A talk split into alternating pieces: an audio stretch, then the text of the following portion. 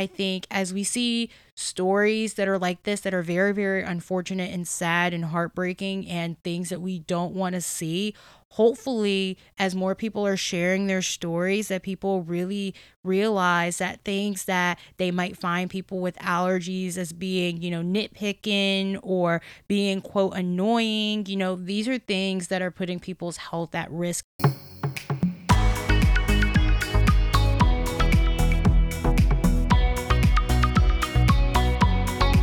Hello, hello, hello. Welcome to the Oh My Allergies podcast. This is your hostess with the mostest, Valencia.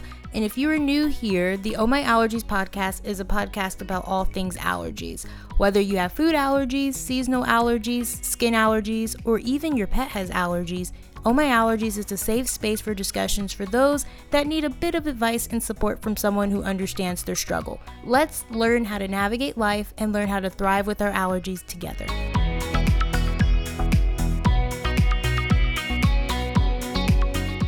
What's up, Oh My Allergies fam? Welcome to or welcome back to the podcast. Happy Tuesday, guys. If you're new, I am Valencia. Very nice to meet you. And if you're not subscribed to the podcast, make sure that you are subscribed to the pod on your podcast platform of choice. We are available on Apple Podcasts, Spotify, Stitcher, pretty much any platform you can listen to podcast on. And it's even available on Audible as well. Stop, drop, roll, and rate the podcast. Hopefully your rating is 5 stars. And also leave the show a review because it really helps with growing our community and being able to reach new peeps like yourselves. Follow us on Instagram. Our Instagram is at Oh My Allergies. My Instagram is at Oh My Valencia. And just keep on sharing the podcast with people you know or don't know.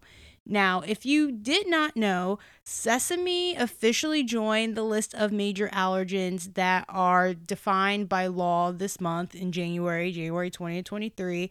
January 1st to be exact. So it's a major win for the allergy community. I know I've had some folks on the podcast previously who have spoken to their experience with dealing with having a sesame allergy, and it's definitely a peculiar type of allergy just because it's in a lot of different foods that you kind of don't really even like think about in a lot of different cuisines. But yeah, sesame officially joined the list of major allergens, and that's the result of the Food Allergy Safety, Treatment, Education, and Research Act, which is also known as the FASTER Act, and it was actually signed into law back in April of 2021. So with sesame joining this big major list of major allergens, there's just been a lot of discussion around this in like the news, and there's even been some backlash associated with it. So in this episode, I really wanted to dive into this a little bit deeper and discuss the FASTER Act, how the FASTER Act is affecting those with sesame allergies, how this act is affecting food labels, and of course, the backlash from companies, restaurants, bread makers, etc. But before we get into today's episode, you guys know I got to talk about what's been going on with me.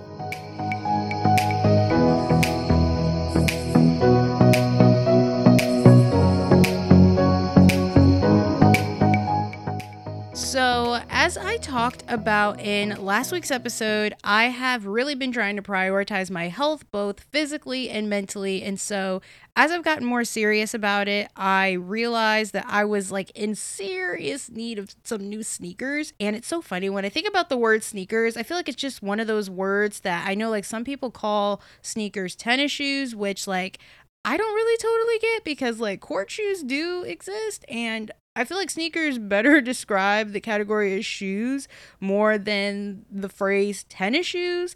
I also kind of find that a lot of people from the South call sneakers tennis shoes, and people from up north call them sneakers. So, question of the day, do you call your sports shoes sneakers or tennis shoes? We'll definitely post this question on our Instagram page, which is at Oh My Allergies. So definitely give us a follow as we do fun little polls related to each episode on there. But yeah, I've really been getting into doing a lot of research on sneakers and really just trying to find a good pair for like what I need. And I feel like I've just gone down like this big rabbit hole, and there's just so many options to choose from to the point where it's kind of a little bit overwhelming. And I'm just honestly just looking for something that I can run in, that I can walk in and have my feet feel like really supported, and just stuff like that. You know, like I do a lot of walking every day, so I really need something that's going to have like cushion, and most importantly, I really want them to like last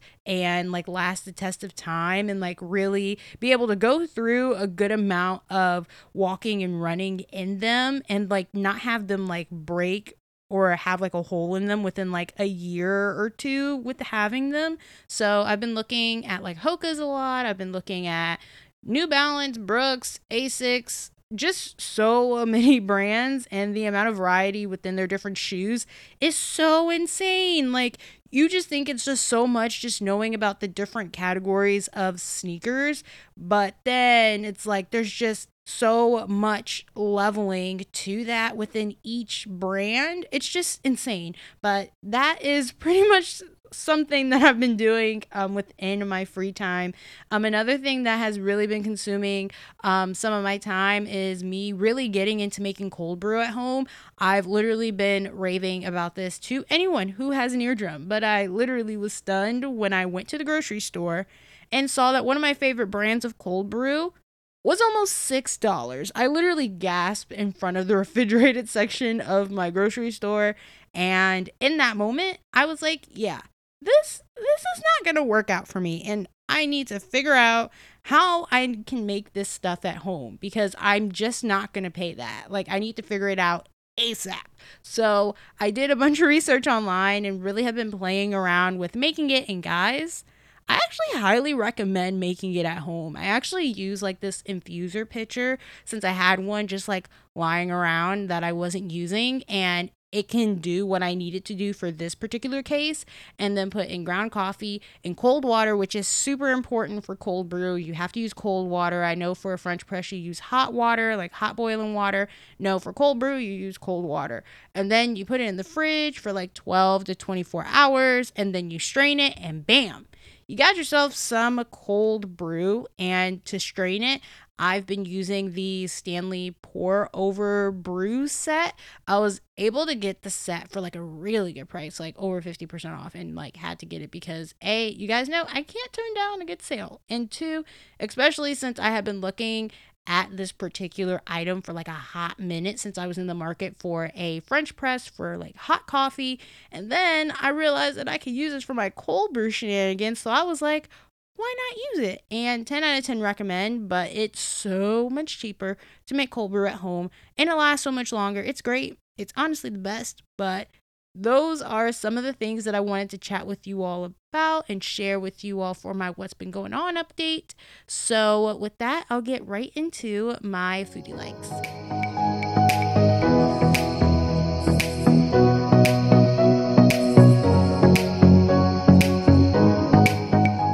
So guys, I have tried so many things since the last time I talked with you guys before I took a break. So I finally have some good foodie likes content. I'm so excited. I'm so pumped. You have no idea. I felt like for some of the previous foodie likes, I felt like they were just getting repetitive and a tad bit boring, but I'm the type of person that when I find something I like, I kind of like stick with that.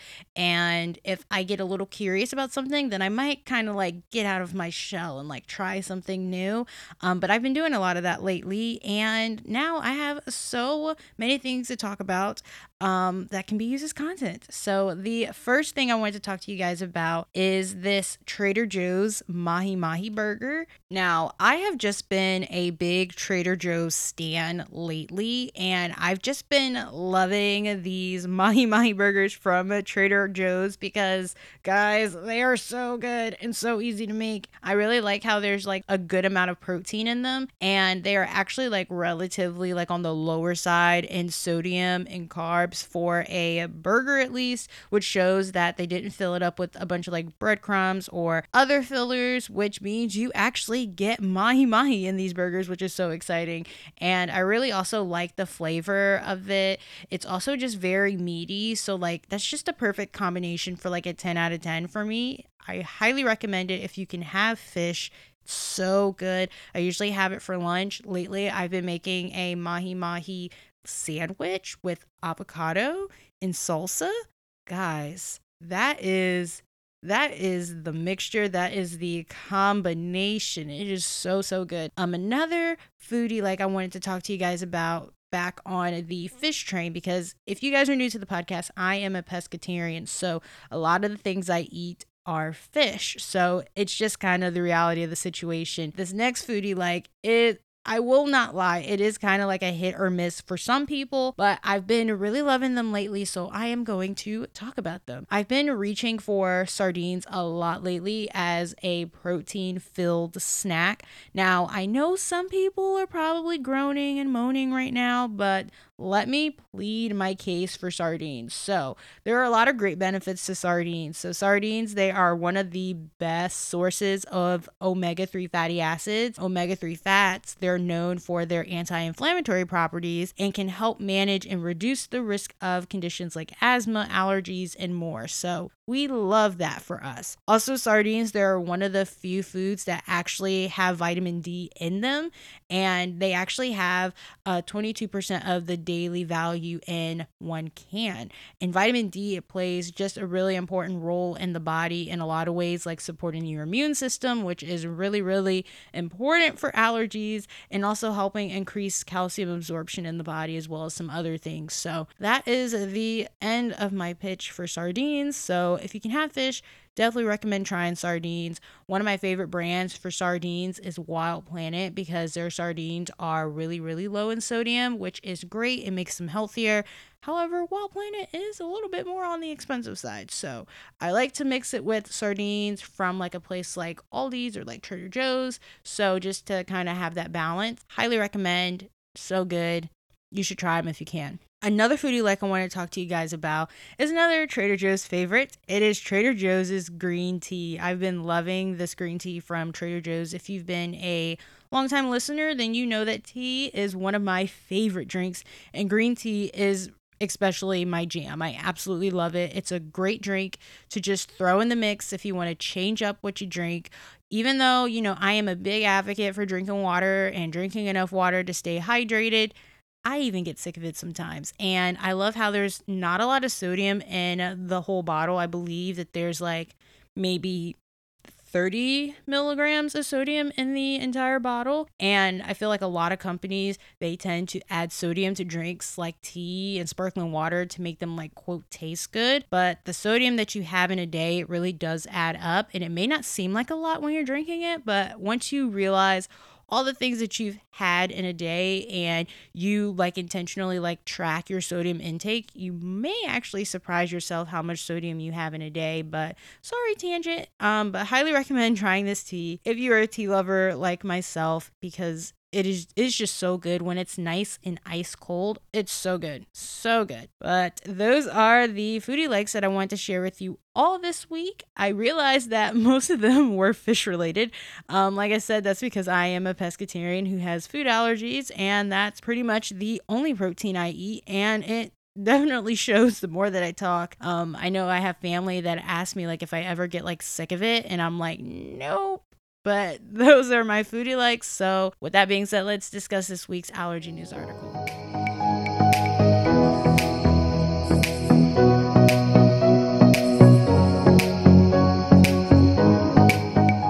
So this week's allergy news article is titled "Tragedy as Bride-to-Be with Dairy Allergy Dies 4 days after proposal on romantic South Africa holiday after accidentally stirring tea with a spoon that had come into contact with milk." That headline was definitely a mouthful, but is definitely a headline that you don't want to see, whether it's a person that you know or don't know. It's just a very unfortunate situation where someone loses their life over their allergy. And so to go into this article a little bit deeper, like I said with the headline, a young woman, she passed away 4 days after getting engaged after using the wrong spoon to stir her tea. And the thought is that she passed away as a result of her dairy allergy just days after her partner had proposed. But after coming into contact with dairy, she went into anaphylaxis and died the following day in the hospital.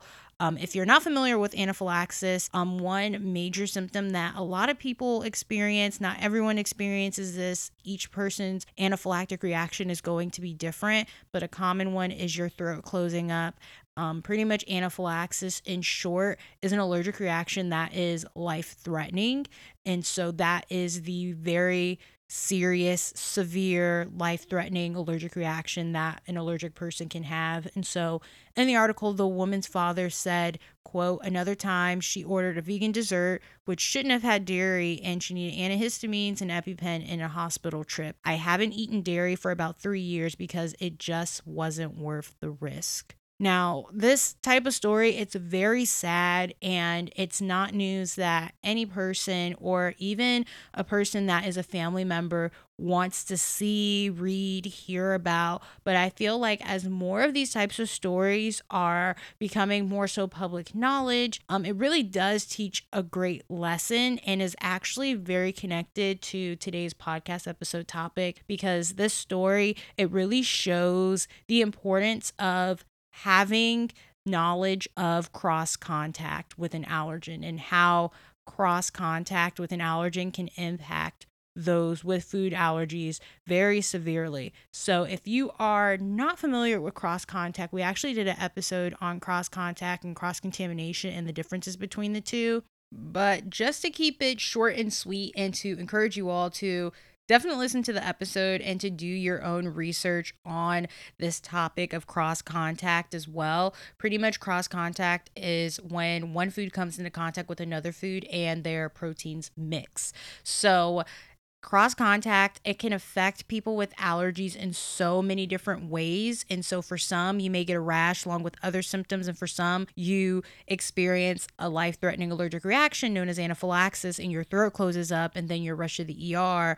And there's just so many different paths that could come about from the result of going to the ER. You know, you can go to the ER and be able to come out of the hospital alive and well. And sadly for some, just like this story, that's not the case. And so cross contact is something that should be taken very, very seriously by those with allergies and those who are around people with allergies. And if you have an allergy, especially one that is anaphylactic, you should not have the utensils that you use for your allergy-safe food mixed with stuff that non-allergic people use, just because you're putting yourself at a greater risk for cross contact. And if you want to learn more about cross contact, like I said, we did an episode on the difference between cross contact and cross contamination. It is definitely a gem and a good one. So definitely go check that one out. It'll be linked in our show notes along with this week's allergy news article. As I always say, I don't cover these articles in their full entirety. I just pick pieces to be able to discuss here on the podcast. So I definitely encourage you all to check out the full article in its entirety in our show notes. But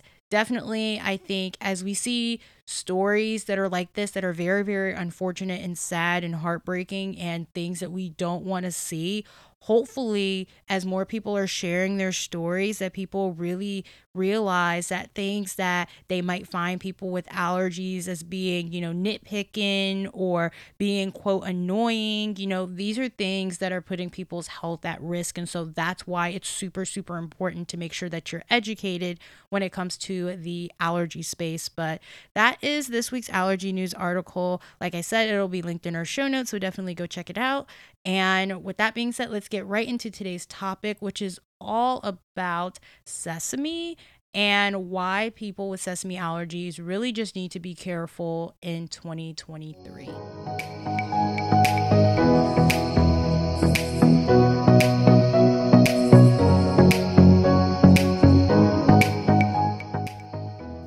So today I'm going to be talking about sesame officially becoming a declared allergen. And even though that sounds like a really great thing, I mean, it is a really great thing. I'm going to dive into why people with sesame allergies really need to be careful in 2023 with the FASTER Act being passed and implemented. So starting January 1st, sesame joined that list of major food allergens. So I'm talking about peanuts, tree nuts, milk, eggs, those major food allergens. Sesame joined that list defined by law according to the U.S. Food and Drug Administration due to the Food Allergy Safety, Treatment, Education, and Research Act, also known as the FASTER Act. So the FDA, they have been reviewing whether to put sesame seeds on that major food allergens list, which, like I said, it includes things like milk, eggs, crustacean shellfish, fish, tree nuts, peanuts, wheat, and soybeans for so many years. And adding sesame to that major food allergens list means that foods that have sesame in them will be subject to specific food allergen regulatory requirements, like regarding labeling and manufacturing practices. So before the FASTER Act, the FDA, they recommended food manufacturers actually to voluntarily list sesame as an ingredient on food labels back in November of 2020. But the guidance, it wasn't really a requirement and was just intended and put in place to help people with sesame allergies be able to feel a little bit more safe and identify foods that have sesame in them. But under those regulations, before that 2020 recommendation, a sesame actually had to be declared on a label if whole seeds were used as an ingredient. But labeling wasn't really required when sesame was used as, let's say, a flavor or in a blend of spices. It also wasn't required for things like tahini, which, if you're familiar with tahini, it is actually made from ground sesame paste, and some people aren't even aware that tahini has sesame seeds in it. So if you are one of those people, then surprise. But based on research that I've done, the way that an allergen is identified by the FDA, which is the Food and Drug Administration, as one that must be labeled is due to the quantity of people who are allergic. And in the US, ingredients are actually listed on product packaging in the order of the amount of it being in that said product. So a little fun fact for you all, I did some research, and sesame labeling actually has been required for years in a lot of other places like Canada, Europe, Australia, and also New Zealand. And if the ingredients don't include sesame, then companies have to take steps to prevent the foods from coming in contact with any sesame, known as cross-contamination, which, like I said in the allergy news segment, did an episode on it. Definitely check that out. It'll be linked in our show notes. Based on a lot of the different articles that I've read online and just seeing chatter around this whole sesame allergy situation and how restaurants and food manufacturers are reacting to this, I think a lot of people just don't realize how much of a presence sesame has in food. Sesame is used in a lot of different popular foods and cuisines and cultures in ways that are evident and ways that are not evident. So some examples of foods that can contain sesame are like baked goods. So talking about the bagels, the bread, the breadsticks, hamburger buns, rolls, breadcrumbs. It can be found in cereals like granola and muesli. It can be found in crackers. It can be found in dipping sauces, like I said, tahini, hummus. It can be found in herbs and herbal drinks, even margarine. It can be found in flavored rice, noodles, risotto, shish kebab, stews, stir fry.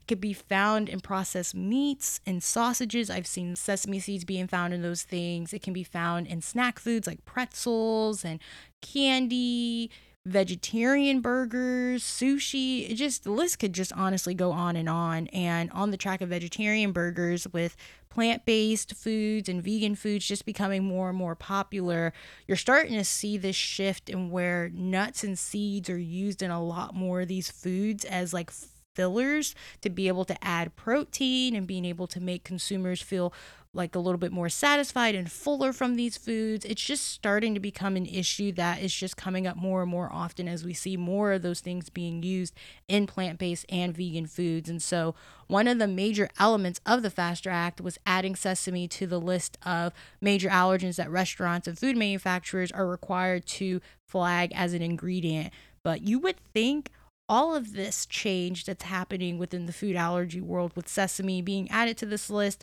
there being a lot of requirements that come along with this act that gets to affect sesame being listed and flagged as an ingredient on labels and things, would make it easier for people with sesame allergies. They would feel like they don't have to deal with as much of a headache when they're navigating different food-centered situations, like eating at a restaurant or going out with friends or being in mixed company. But actually, the opposite is actually happening. Now, even though people with sesame allergies, they will be able to have access to that nutritional information that they need to be able to make decisions about what they eat, but you'll still have to be cautious when you're eating at restaurants, because some food manufacturers have decided to add sesame to foods that didn't have them in there in the first place, rather than just taking the extra steps to actually make sure that their manufacturing lines aren't cross-contaminated with sesame products. I know you're probably thinking that doesn't make sense. When I first saw that, I didn't think it made sense either. But a lot of places are saying that food industry experts are saying that the requirements that fall within the FASTER Act are, quote, stringent, and that a lot of manufacturers, especially bakers, are finding it simpler and less expensive to add sesame to a product and then labeling it as having sesame in it, instead of just trying to keep it away from other foods or equipment that have sesame. And they're doing this so they don't have to alter or fix any of their current processes and their current equipment, and that ends up being costly to the company if they do any of those things. So instead, they add sesame to the food and just simply state that the food has sesame in it, because now it actually has sesame in it. So it's crazy to think that instead of just making sure that foods are actually free of sesame naturally, or the way that the original formula and ingredients for that product were before free of sesame and they were safe for people who had sesame allergies, they're not staying safe for those with allergies anymore. They just think that it's better to just make those foods not safe anymore for those who are allergic to sesame. And I know the first thing that came to my mind when I was reading all of this stuff on the web was like, can they even do this? Can this even happen? Is this legal? What's the situation? And so found out apparently this is legal, but a lot of people are saying that it is just violating the spirit of the FASTER Act law, which the purpose and the aim of it was to really just make foods safer for people with allergies. Now, that's when it comes to the consumer point of view. Now, when it comes to how restaurants are reacting, in short, it ain't good. So a lot of popular restaurants, they are reacting very similarly to how food manufacturers have reacted to the FASTER Act. So, for example, Chick-fil-A, I know a lot of people, especially in the South, are lovers of Chick-fil-A. They have changed their white bun and multigrain brioche buns to include sesame. And Chick-fil-A, they called the change a, quote, industry-wide matter that led to the recipe change for our white bun and multigrain brioche bun to now include sesame as an ingredient. And they also mentioned that customers who are allergic to sesame can order a gluten-free bun or, a range of other different breakfast items that they have. Another example of a restaurant is Olive Garden. They have said that the chain is adding, quote, a minimal amount of sesame flour to the company's famous breadsticks, quote, due to the potential for cross-contamination at the bakery. Which is pretty much the equivalent to, yeah, our supplier added sesame to the flour in our breadsticks, so the breadsticks contain sesame now. Another example is Wendy's. Wendy's, they said that the company has added sesame to their French toast sticks and also their buns. And although Wendy's said that, quote, that they take their food safety and allergen matters very seriously, they pretty much reacted the same way as Olive Garden, just saying, yep, there's sesame in Wendy's buns and Wendy's French toast sticks. And actually, I was reading this one article. There is this bakery, U.S. bakery. They operate Fran's Family Bakeries in California. They notified their customers in March that they would add a small amount of sesame flour to all hamburger and hot dog buns and rolls to, quote, mitigate the risk of any adverse reactions to sesame products. And so the FDA, they said that while adding sesame flour to these menu items isn't illegal, it is making food access more difficult for people who are allergic to sesame, which is something that the FDA does not support. They came out with a statement and said, quote, "It would make it more difficult for sesame allergic customers to find foods that are safe for them to consume." And there's been other organizations that have spoken up against what food manufacturers and restaurants are doing, including FAIR, which if you are active within the food allergy community, you probably are familiar with them, but FAIR, it stands for Food Allergy Research and Education. They came out with a statement, and in the statement, a quote, it said, "Unfortunately, we are disappointed and concerned that many baking companies are intentionally adding sesame flour to their products, even those that did not previously contain sesame, to avoid the cost of cleaning their lines." FAIR has been working over the last few months to fight back. When we first heard of this practice earlier this year, we encouraged members of the American Bakers Association to do the right thing by our community and clean their lines to provide safe and sesame-free products to our community. Since then, as more and more companies are turning their backs on our community, in the intent of the FASTER Act, we have asked the FDA to get involved on our behalf and raise concerns about the bakers' practice with Congress. This concept of large companies and manufacturers adding other allergens to products and updating their labels is not something that is new. Back in 2016, Kellogg's, they added traces of peanut flour to some of their cookies and crackers, and with that came people who were not happy. 1.6 million people in the U.S.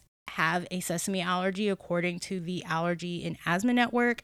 The Allergy and Asthma Network has said that the number of people who have a sesame allergy is growing faster than other food allergies. And so the organization's website, here's a quote from it. They said, "Many people believe this is due to the increased prevalence of international cuisine on American plates. Sesame allergy has increased over the years, in part due to the growing number of products containing sesame seeds and sesame oil. These include foods, cosmetics, lotions, and pharmaceutical items," which, when I think about it, one of my favorite cuisines is Asian food. I really like it. It's so good. And I think it's kind of just natural for just in American culture. American culture is really just branded around this whole idea of being a melting pot of so many different cultures. So it's kind of natural for the prevalence of international cuisine to kind of grow when it comes to what is on the plates of Americans in their homes.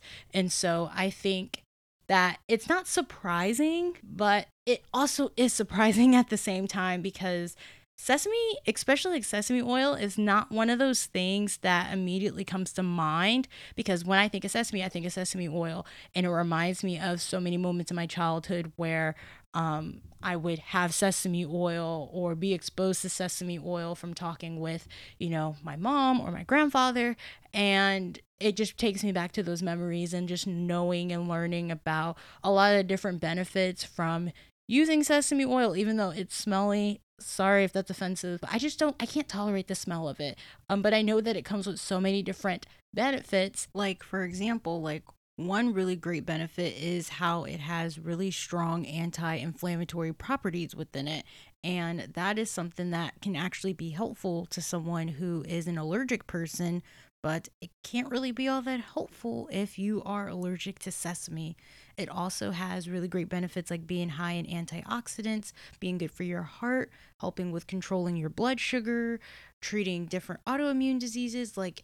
The benefits go on and on, but not for people who have a sesame allergy. And I know I personally have used sesame seeds when it comes to making, the little bootable things that you see on Instagram that are just very aesthetic and very picture worthy. But I do agree that you see sesame oil popping up in lotions and other cosmetics. And as I said, the list of products that have sesame in it, whether it's sesame oil or some other variation of sesame, is just growing more and more. And so even though restaurants are the ones that have been getting a lot of criticism regarding sesame and the FASTER Act, this is also affecting packaged foods in stores as well. So if you notice that a lot more packaged foods suddenly have sesame in them, you now know why.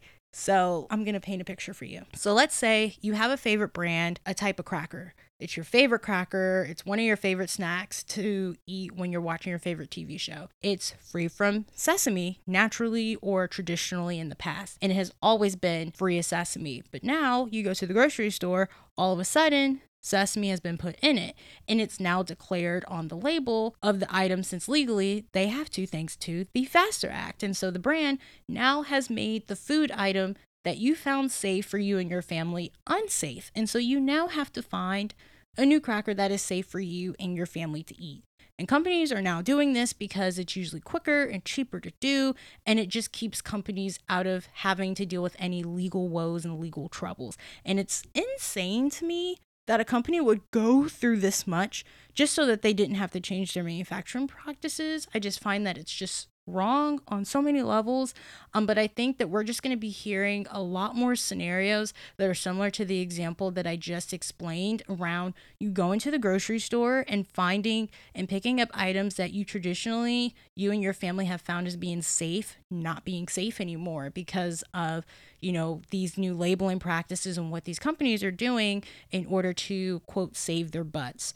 So with all of that being said, what are things that people with sesame allergies can do to just stay prepared? First thing, during this transition period, it's really important to be very, very cautious and very alert.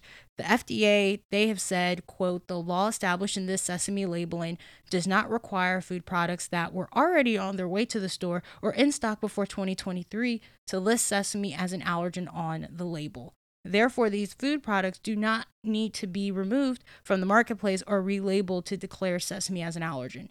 So that's way more of enough reason to make sure that you're being very cautious and very, very alert. And if there are brands that your family really likes and they're tried and true in the past, you're going to want to either give people some phone calls or look up on their website to see if there has been some sort of formula change.